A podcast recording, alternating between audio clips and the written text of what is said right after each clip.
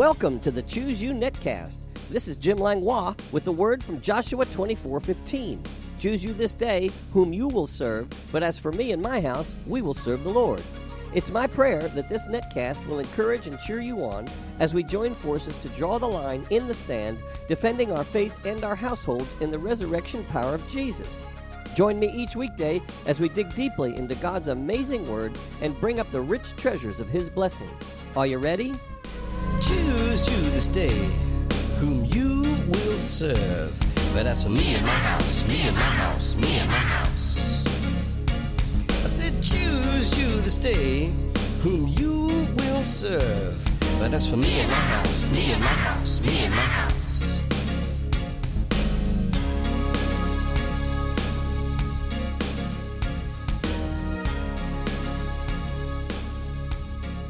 Good morning, Networld, and thank you for tuning in.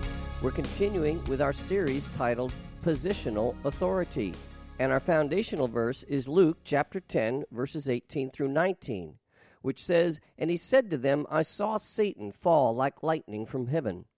Behold, I give you the authority to trample on serpents and scorpions, and over all the power of the enemy, and nothing shall by any means hurt you. And I've been describing a drawing board that I have showing the positions of authority.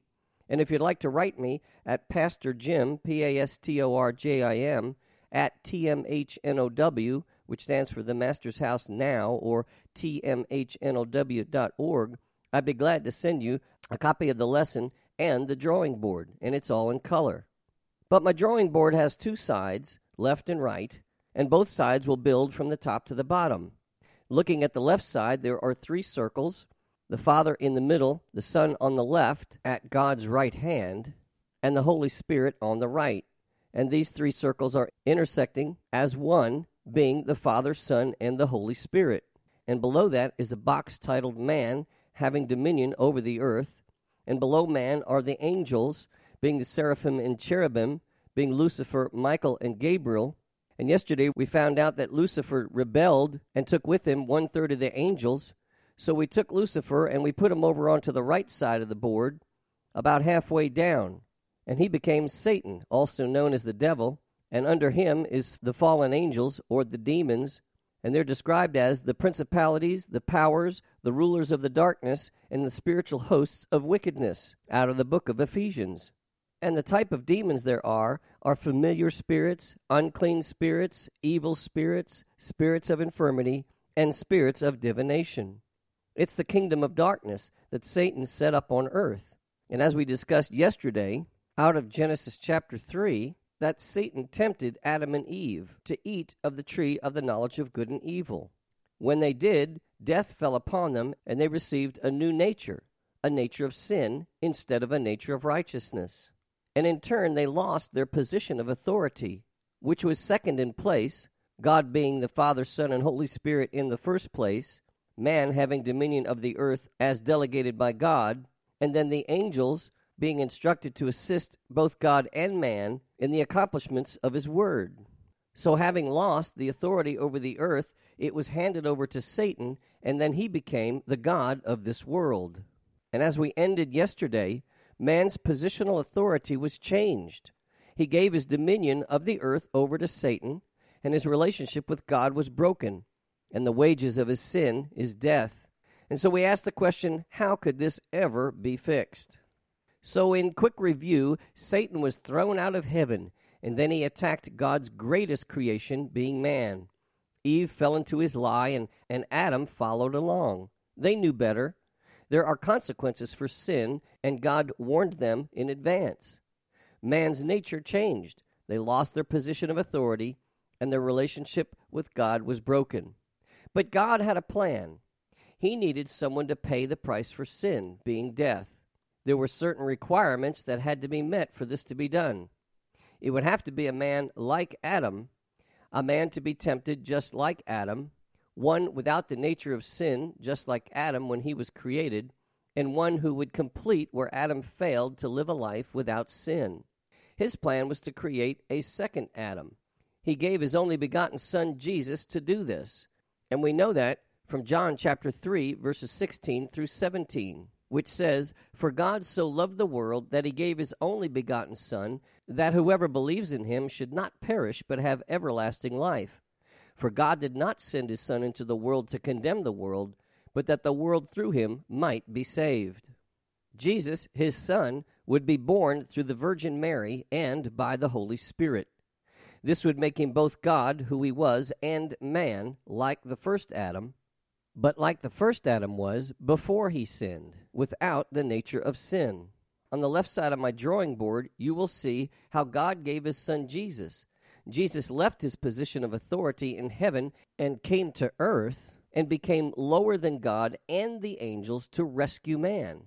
We find that in John chapter 1 verse 14 which says, "And the word became flesh and dwelt among us, and we beheld his glory, the glory as of the only begotten of the Father, full of grace and truth." And also the book of Hebrews chapter 2 verse 9 which says, "But we see Jesus, who was made a little lower than the angels for the suffering of death, crowned with glory and honor, that he, by the grace of God, might taste death for everyone. Jesus was both God in the flesh and man. Remember, we are created in his image. He said, If you've seen him, Jesus, then you have seen the Father. He said his words and actions were all representative of God the Father. He healed the sick, made the lame to walk, and the blind to see, and taught the greatest words of wisdom and spirituality that have ever been spoken.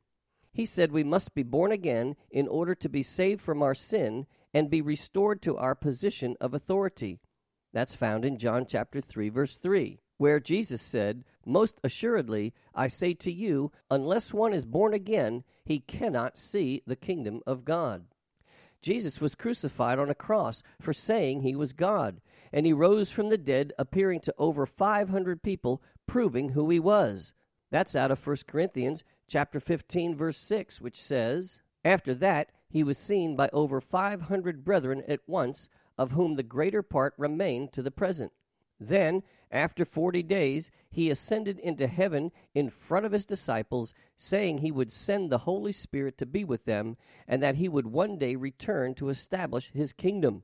And we find that in the book of Acts, chapter 1, verses 9 through 11. It says, now, when he had spoken these things, while they watched, he was taken up, and a cloud received him out of their sight. And while they looked steadfastly towards heaven as he went up, behold, two men stood by them in white apparel, who also said, Men of Galilee, why do you stand gazing up into heaven? This same Jesus, who was taken up from you into heaven, will so come in like manner as you saw him go into heaven. So, for those who receive Jesus as their Lord and Savior, they are saved from their sins and restored to their position of authority. We become new creatures in Christ. The old has passed away and everything has become brand new. It says that in 2 Corinthians 5:17. Therefore, if anyone is in Christ, he is a new creation. Old things have passed away; behold all things have become new. This is what I call the great or divine exchange our sin for his righteousness. It explains it real well in 2 Corinthians chapter 5 verse 21. For he made him who knew no sin to be sin for us that we might become the righteousness of God in him. The apostle Paul said it very clearly in Romans chapter 10 verses 9, 10 and 13 that if we believe in our heart that God raised him from the dead, and confess with our mouth Jesus as our Lord, we will be saved. For all who call upon him shall be saved. Now that's what I call good news. So, on the left side of my drawing board, we have the three circles representing the Father, Son, and Holy Spirit. Under that, we have man being given dominion over the earth, and below them, the angels being Lucifer, Michael, and Gabriel, who were designed to assist man and God in fulfilling God's word. Then Lucifer rebelled, so we put him over on the right side of the panel. And below him is his kingdom of the fallen angels and demons, being principalities, powers, rulers of the darkness, spiritual hosts of wickedness, familiar spirits, unclean spirits, evil spirits, spirits of infirmity, and spirits of divination. And then Satan tempted man, and he fell from his position underneath God and above the angels to below Satan himself, because now Satan was the God of the earth. But Jesus came down from heaven, came down all the way to man on earth to redeem man. He paid the price. He produced many signs, wonders, and various miracles. But then he paid the price on the cross, death for us, went to hell, and rose from the dead. Then he returned in his position of authority with the Godhead and he restored our position underneath the Godhead, having redeemed us and restoring our position of authority, and instructed us to do it through binding and loosing in the name of Jesus. So on the right side, you'll see the Trinity at the top. It's the Son of God, and I put a crown on him, the Father and the Holy Spirit, and the three are one. Underneath them in authority, it's man who's been redeemed, who now binds and looses in the name of Jesus. And under man, it's the angels, Michael and Gabriel, and all authority has been restored to man to bind and loose Satan and the devil and his fallen angels and all the principalities, powers, rulers of the darkness, and spiritual hosts of wickedness. This is good news, and that if we believe in our heart that God raised him from the dead and confess with our mouth Jesus as Lord, we will be saved, for all who call upon him shall be saved and we're restored back to our position of authority. So the right side of our drawing board shows the Godhead, the one Trinity of God in three persons the Father, the Son Jesus, and the Holy Spirit. Jesus, who will be returning as the sovereign King of kings and Lord of lords, seated at the right hand of God. Man, once having dominion over all the earth, became fallen and now redeemed back to his full status through Christ. We've been raised up with him, as it says in Ephesians chapter 2, verses 1 through 10. And then there's Michael the archangel and Gabriel, along with an innumerable company of angels serving both God and man. So, as Christians and servants of the Most High God, how much authority do we have? And what do we have authority over? The answer over all the power of the enemy. How do we take this authority? Well, Jesus gave us the keys Matthew 16, 19, and I will give you the keys of the kingdom of heaven, and whatever you bind on earth will be bound in heaven, and whatever you loose on earth will be loosed in heaven. And then John 16, 23 through 24, and in that day you will ask me nothing. Most assuredly, I say to you, whatever you ask the Father in my name, he will give you. Until now, you've asked nothing in my name. Ask, and you will receive, that your joy may be full. Well, don't let Satan and his kingdom of darkness push you around.